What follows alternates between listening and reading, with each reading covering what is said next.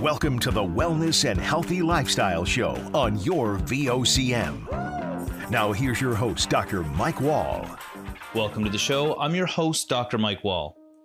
Today we'll discuss the pressing question, how is climate change impacting Newfoundland and Labrador? We might not think of climate change as something that impacts our health, but it actually does. Climate change brings a range of direct and indirect consequences that affect our well-being in a lot of different ways. First, extreme temperature fluctuations can exacerbate existing respiratory and cardiovascular conditions and even introduce new diseases like Lyme disease, which is traveling to Canada now that temperatures are warmer. Warmer temperatures also affect air quality and the frequency of forest fires, which we've seen here at home. They also alter pollen pollution, which can worsen respiratory issues like asthma and allergies. Now, it's not just physical health that's affected, mental health can also take a hit.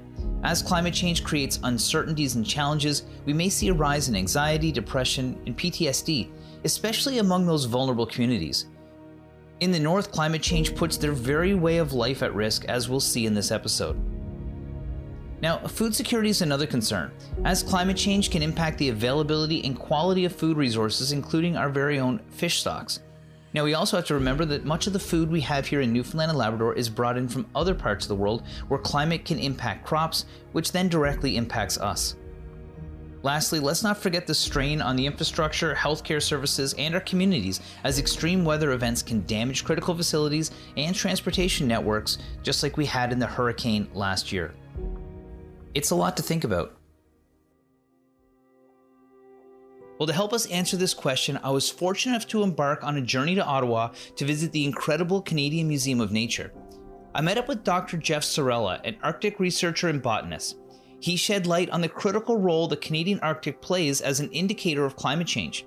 Let's get to our conversation in the Museum of Nature as he explains his research and what we know about how the changing climate is impacting our province.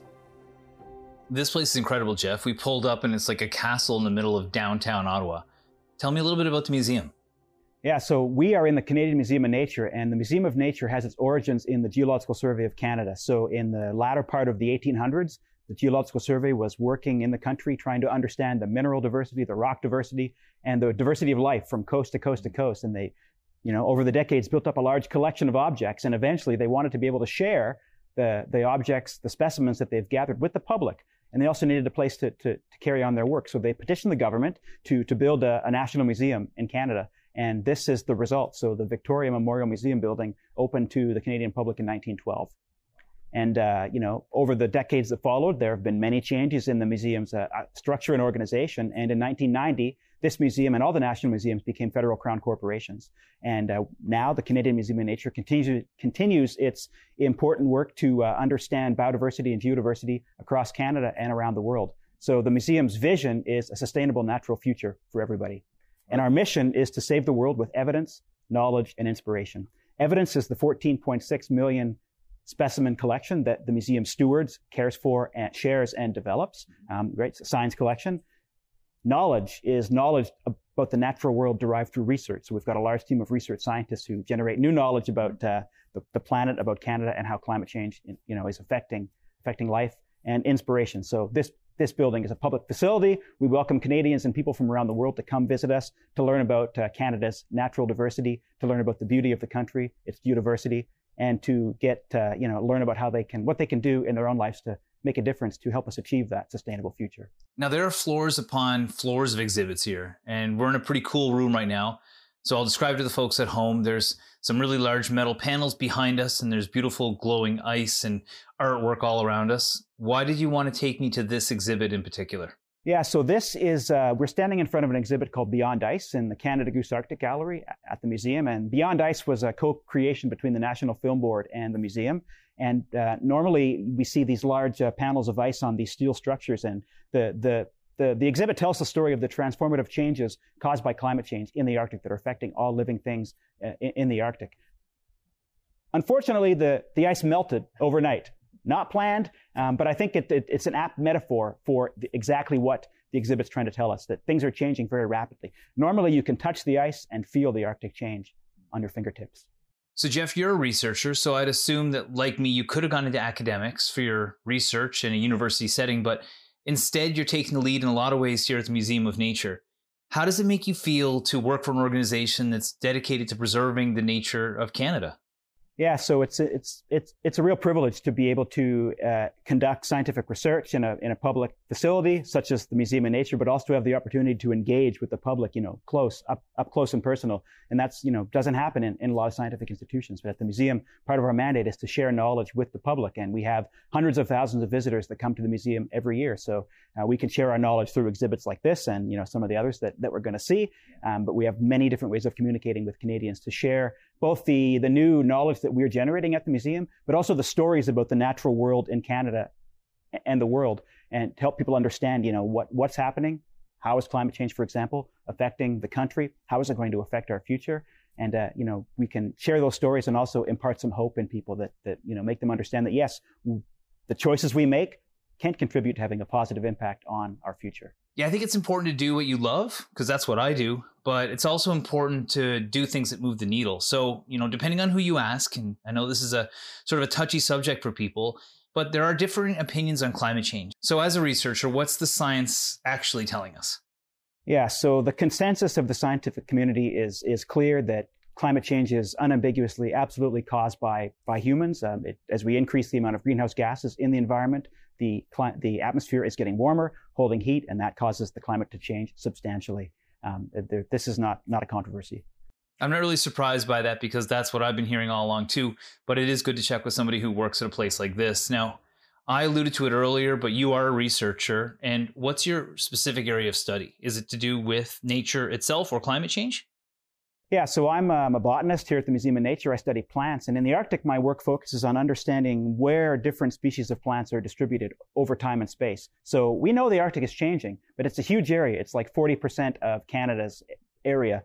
And in order to understand at a very fine scale how plants and animals, for example, are changing and will change as the climate changes, we need to have a baseline of, you know, what species occur where now, mm-hmm. right? How can we understand what might change in the future if we don't know what the situation is now? So there's a lot of work to do to build that baseline, and that's what we continue to do.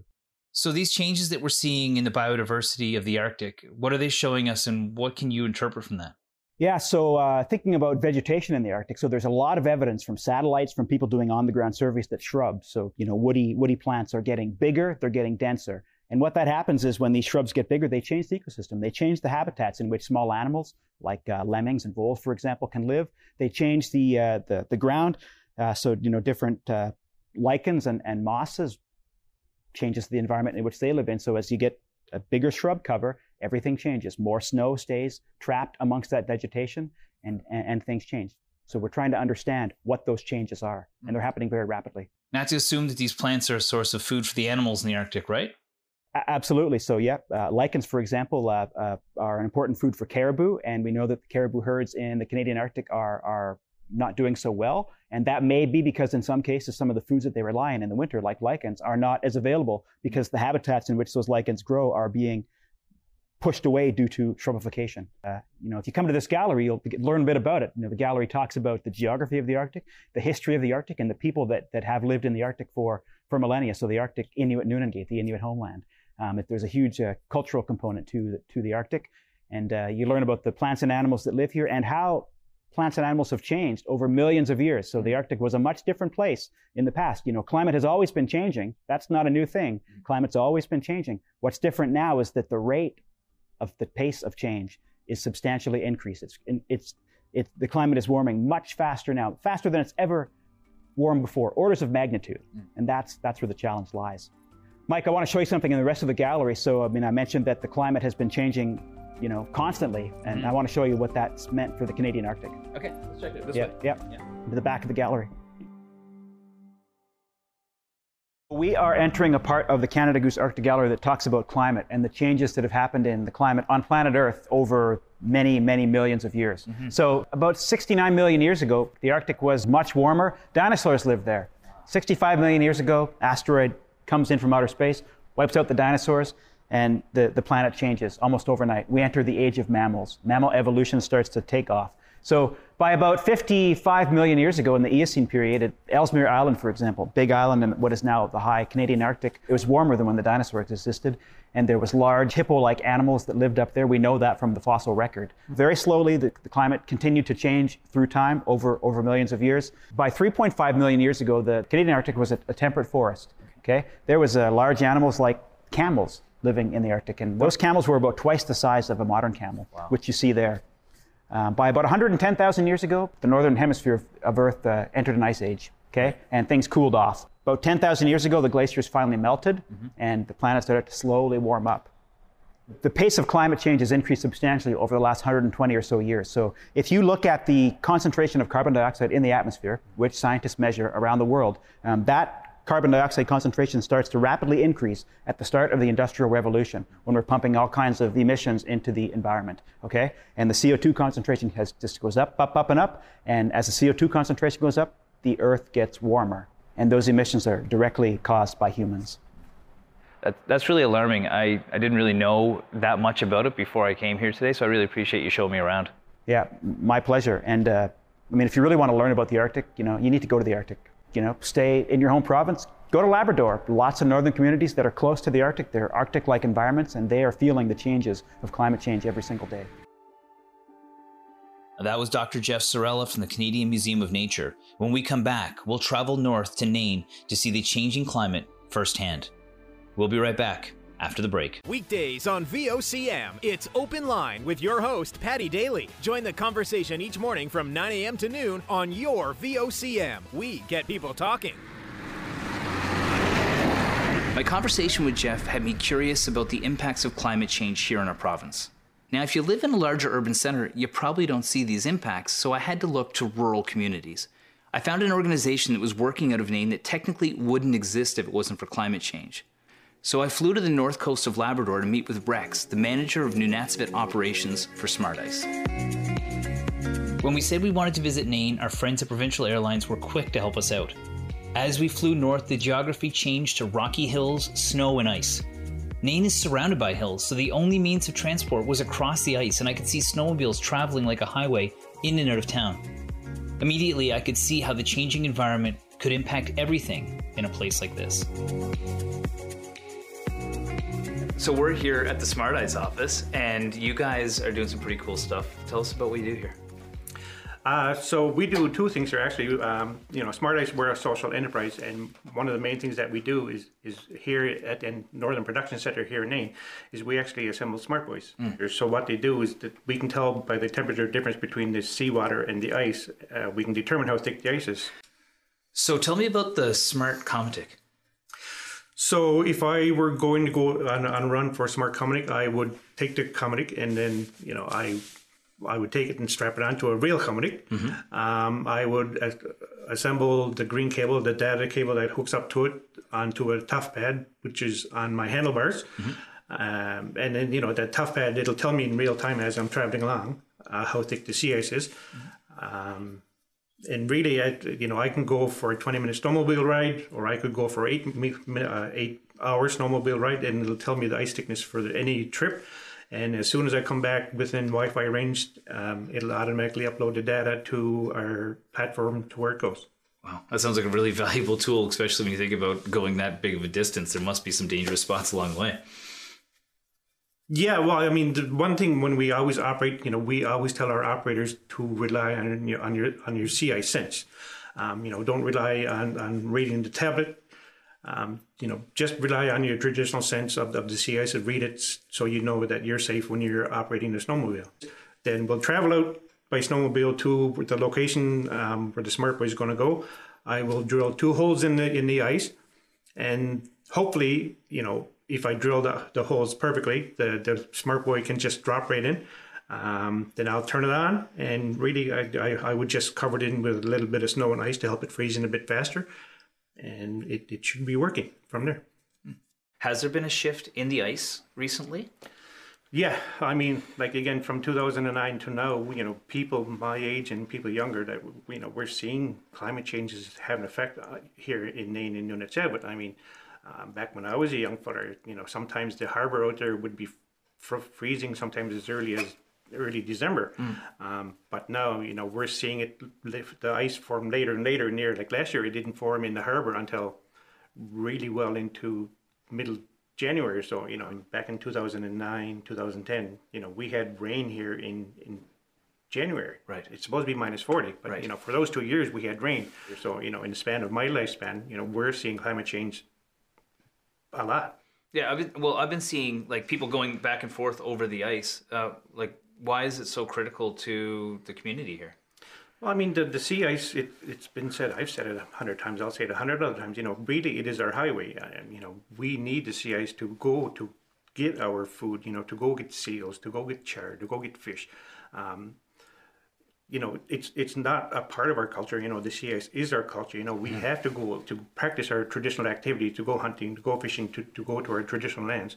Um, you know, if the sea ice isn't there, it's it's really going to have a huge effect on our culture.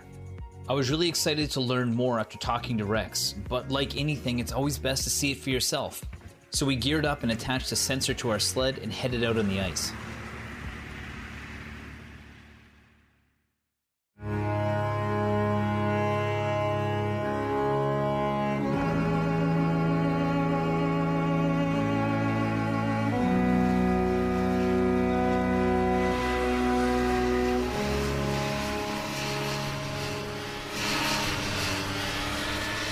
First thing I realized was just how vast the area is. The hills around us were rocky and barren, and the ice was as far as the eye could see. You realize there's no ships bringing in food in the winter, so the ice becomes a road to access fishing spots and hunting grounds for food. It's also the only way to get wood to stay warm and access cabins for recreation and a break from day-to-day life. These things are all critical to the health of the people that live here. That means thinning ice isn't just a safety risk, but it also threatens the way of life of northern communities and their culture.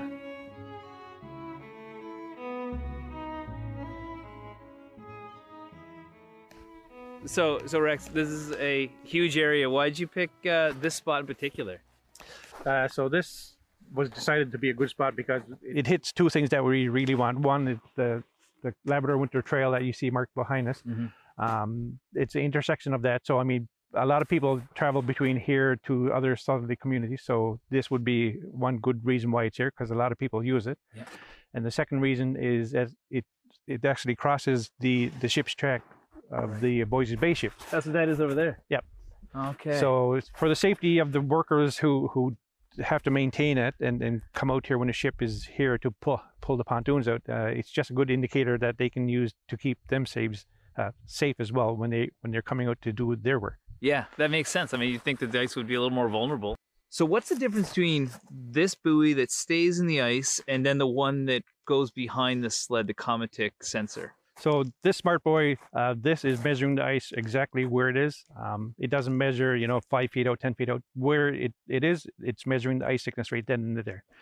Um, so this is great in locations where people travel frequently, like like I said, right now this is at the Labrador Winter Trails intersection in Voisey's Bay ship. Um, so a lot of people come through here. So if they want, if they're coming in this location, they can grab the data on yep. this uh, from the website to see how thick the ice is here. Mm-hmm. And the Smart Comatic um is great for everywhere else. Yeah. So you know, a lot of people come this way, but because Nain is on a peninsula, people can, can go north or south or east or west, pretty much anywhere on the sea ice. Yeah. Um, with the portable Smart Comatic, we go to the other locations where people may frequent, uh, you know, up to the cabins, up to fishing places where people get wood. Um, it, it just, it's, it's just great for pretty much going everywhere else where the Smart Buoy is. And, that, and that's the whole point, like you said, is getting this data and getting it out, the data to the people so they can see and make informed decisions while, while they're traveling on the sea ice. Mister Rex, I really appreciate you showing me this. This is a pretty remote location for somebody like myself. I know it's not for you. This is only a small thing. We said we we're going for a skidoo ride, and you said it was about a half an hour, but thanks for taking me out and showing me this. Yeah, no problem. I'm glad you're here and got to see our beautiful land and, and how Smart Ice works. Well, I hope we can take the long way home so I can see more of it, because I really enjoyed that ride out. Oh, we will. Okay, good. We will. Perfect.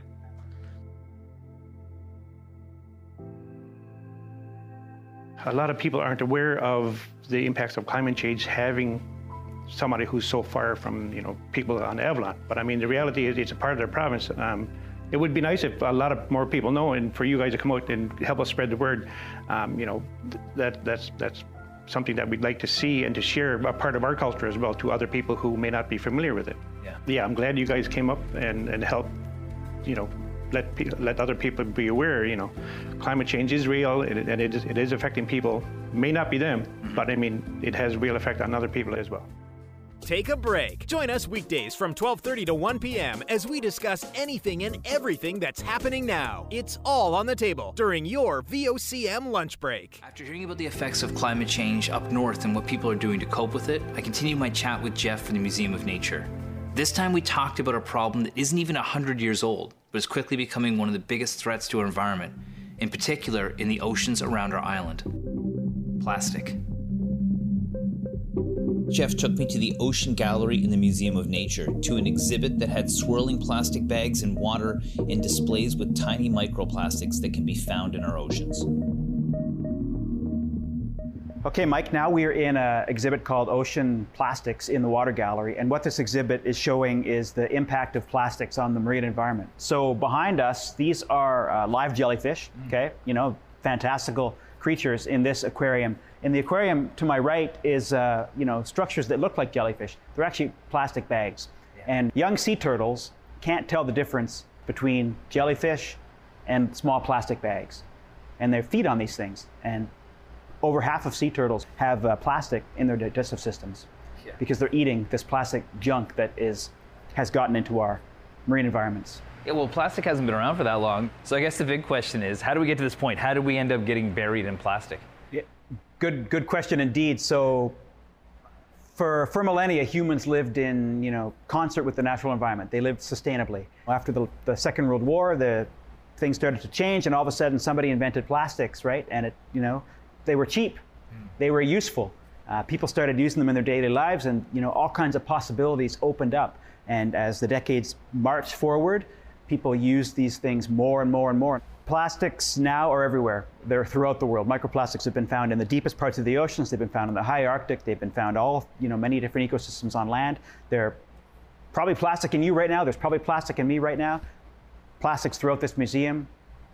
Plastics right in your hometown. You know, you live on an island, the island of Newfoundland. Lots of water. Almost certainly there's huge amount of plastic surrounding the island in the water bodies right in your backyard. I'm gonna be honest with you, that actually makes me really, really angry. I love being around the water. I love to sail, I love to surf, I love to swim. And thinking about our oceans being destroyed is something that really bothers me. Well, Mike, you're a researcher. I mean, you spend a lot of time on the water doing various activities, but maybe you should take a deeper look, look under the water and see what's going on. I think it might be eye-opening for you.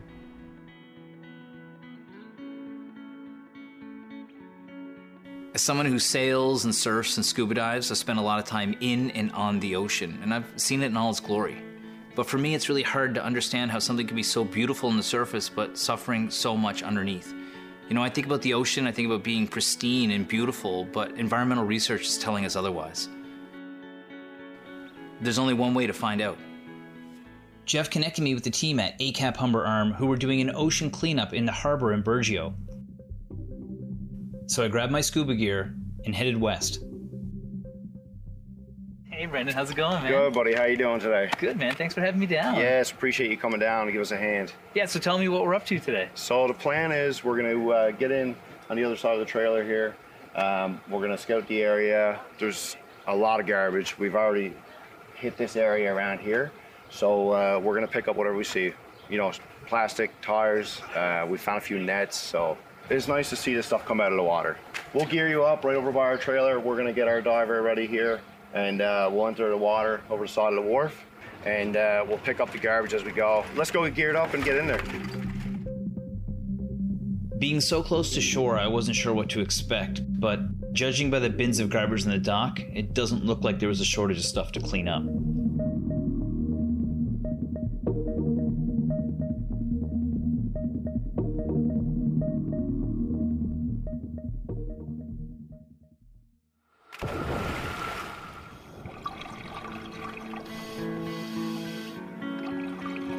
When I dove in, I met up with the diver and we started in. It was a silty bottom, but even with low visibility, it wasn't hard to find garbage. Jeff was right. There was plastic everywhere, and not the kind of stuff you'd expect. There was old mats and toys and buckets, and even house siding. If this is in our water, it's also likely in the life that lives in it and around the water, and that means us too. I don't think we consider how pollution not only impacts our environment, but our bodies and our health. I know I didn't.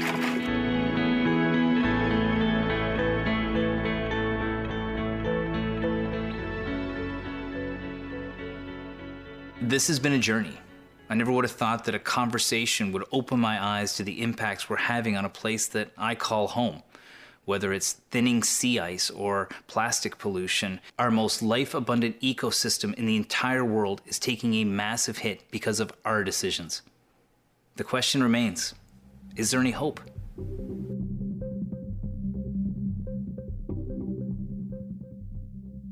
So, Mike, I really want to thank you for joining us here in Burgeo today. Thanks very much. It was uh, interesting. Yeah, for, for one of our underwater cleanups. I mean, you even got in the water and participated there for a bit. You got a view different than most people would see. I'm just, you know, what did it look like down there? Yeah, I was surprised. Uh, you know, there was like typical seabed, kelp and, and some sea life and all that stuff, but there was a lot of garbage. And like, you know, when you pull it up and you, you, you pull up a mat or you pull up an old toy or a bottle or whatever, and I found that to be like a little bit alarming when you see how much is down there. And no matter where you look, there was always something to pick. So I'm sure you guys are going to stay busy for a while here.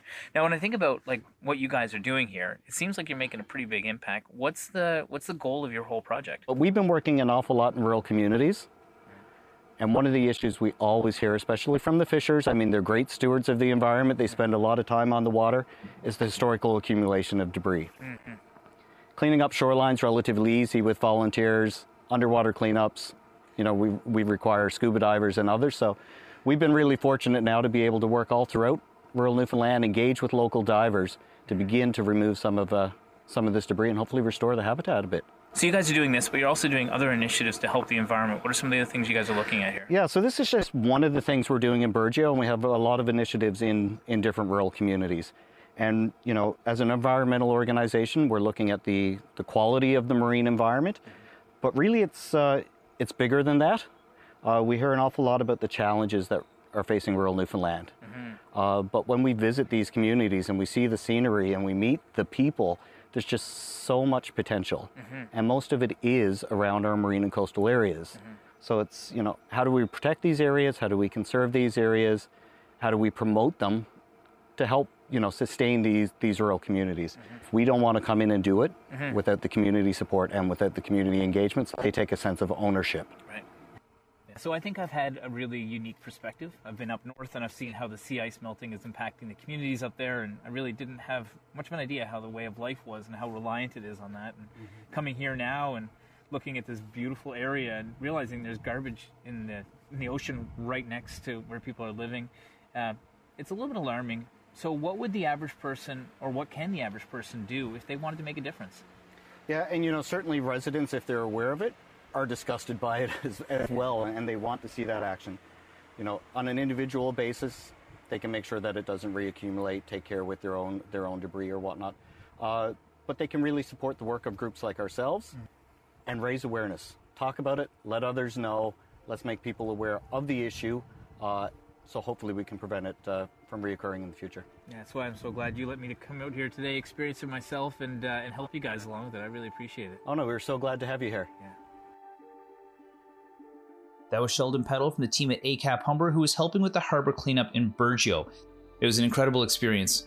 Now, when we come back, we'll finish up our conversation on climate change by talking with Doctor Danielle Fraser from the Canadian Museum of Nature. Weekday mornings from five thirty to nine. Jumpstart your day with Jerry Lynn Mackey and Ben Murphy. Newsmakers, traffic, weather, and more during your V O C M morning show. Welcome back. As we continue to delve into the topic of climate change in Newfoundland and Labrador, it's crucial to understand its impact on our ecosystems. Now, to provide us with an expert perspective, I met with Doctor Danielle Fraser, a paleobiologist at the Canadian Museum of Nature. Doctor Fraser's research examines how climate change has influenced mammal communities, offering valuable insights into the long-term consequences of these shifts. Now, by drawing on her experience, we hope to better comprehend the ongoing transformations in our province and the implications to our future. Now, we met in one of the most interesting rooms I've ever been in. We were surrounded by tens of thousands of animal bones, skulls, taxidermy, and even a wall of antlers. It was definitely an interesting part of the museum that held the history of the animals that call our country home. So what does your research tell you about what's happened in the past and then what's happening right now when it comes to trends in wildlife? So my research has two prongs. One is to look at um, the responses of mammals in particular to climate change and the arrival of humans in deep time, and to look at the response of modern mammals and recent mammals to ongoing climate change. And so what our research is showing in deep time is that when mammals are exposed to climate change that takes thousands to millions of years, they are typically able to respond. And the species that go extinct generally are species that are specialized in some particular way. So that might be a species that has a very specialized diet, for example. Um, and we have also shown that organisms adapt to this climate change through things like changing their diets, um, through changing where they live on the landscape, moving around on the landscape. Um, and this, this is common across a lot of climate change periods, particularly in the last sixty-six million years during the time that we call the Cenozoic. And in shallower time, you know, in the last twenty thousand to forty thousand years, we know that this is a period when uh, humans start arriving on various continents, including North America. So humans arrive in North America between um, twenty and fifteen thousand years ago. Um, and we know that a variety of mammals went extinct at that period. And there's a big difference between the animals that survive that period and those that don't. And it's a trait that we don't see predicting extinction in deeper time, and that's body size. It turns out that things that are really big and tasty tend to go extinct at the end of the Pleistocene, not long after humans arrive. Um, but the things that do survive, even when they are large, tend to be animals that appear to have some level of flexibility. Were they able to adjust to that environment, like wolves? So some of our research has shown that wolves switched their diet, and that may have allowed them to survive through that period. So, you know, you hear about extinctions going on and being at a higher rate. Is that actually true? What's what's happening when it comes to extinction patterns? Are they are they indicative of the past, or they change somehow now? Yeah, so that's an excellent question. And actually, there's been quite a bit of research into how quickly things are going extinct. Um, and there's been a variety of research papers in the last ten, fifteen years trying to do these types of calculations. And what's coming out of that is that potentially things are going extinct quite a bit faster, even compared to what we call the big five mass extinctions. So this includes the end of the era of the dinosaurs, when we lose all non-bird dinosaurs. So what it shows is, in fact, the rate might be exceeding that. And there's some discourse around that, but it, it's looking more and more like things are going extinct really quickly. So when it comes to what's happening and what you've learned from the past, is there hope for the future when it comes to correcting some of these challenges? I think there absolutely is hope. So my research is showing that, firstly, organisms are adaptable if we give them time and if we give them space. And so I think that a lot of these conservation efforts around protecting some megafauna like wolves, elephants, um, are really effective. And that's not just because they save the wolves and because they save the elephants, but because they act as umbrella species and also protect all the little critters and the bacteria and the worms that are there to help those ecosystems survive. So I do think there's hope. And we know that particular co- conservation efforts are working really well. Um, so marine protected areas are, in fact, uh, being shown to be really effective at restoring bi- biodiversity in these regions and protecting that biodiversity, despite what else is going on uh, in terms of overfishing and things like that in the oceans. And we know, for example, that conserving wolves in Yellowstone and reintroducing wolves to Yellowstone has had a lot of positive impacts. And so this tells me that we can protect these animals. And by taking specific actions like putting aside land, as E O. Wilson put it, putting aside half the earth, we can save these creatures and we can retain the biodiversity that provides everything we need as humans to live and to function as a society. As part of my job at the Museum of Nature, I spend time trying to communicate aspects of biodiversity loss to the public.